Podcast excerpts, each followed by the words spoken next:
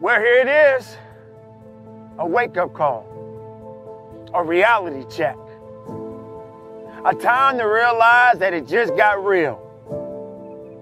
And there's nothing at this point in time right now you can do about it except figure out a way how to get through it. Yeah, many people right now are angry and complaining and scared and don't know what to do. Yes, there's something happening right now in our world, in our society. And many people right now just don't know what to do. But remember, there was a time you went about your day without a care in the world. You just did what you had to do. You moved the way you wanted to move. You did what you wanted to do. But now, things have changed. Things just got real. But you have to ask yourself, what's next? What do I do now? What's my next move? Am I going to just complain? Or am I going to just realize that I got to learn to adapt and overcome?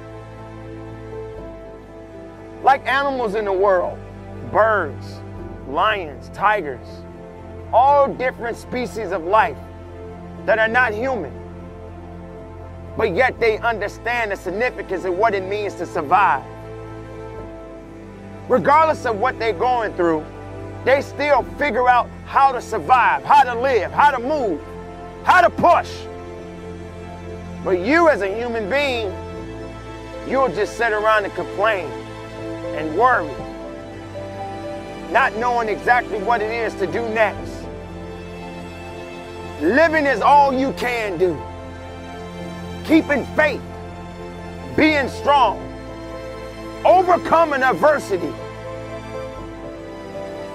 and realizing that, yeah, not gonna always be a good day, but it's definitely a great day. It's a great day for me to learn about what I am capable of. What am I willing to do? How am I going to push forward instead of pushing back? What's my next decision? What's my next path?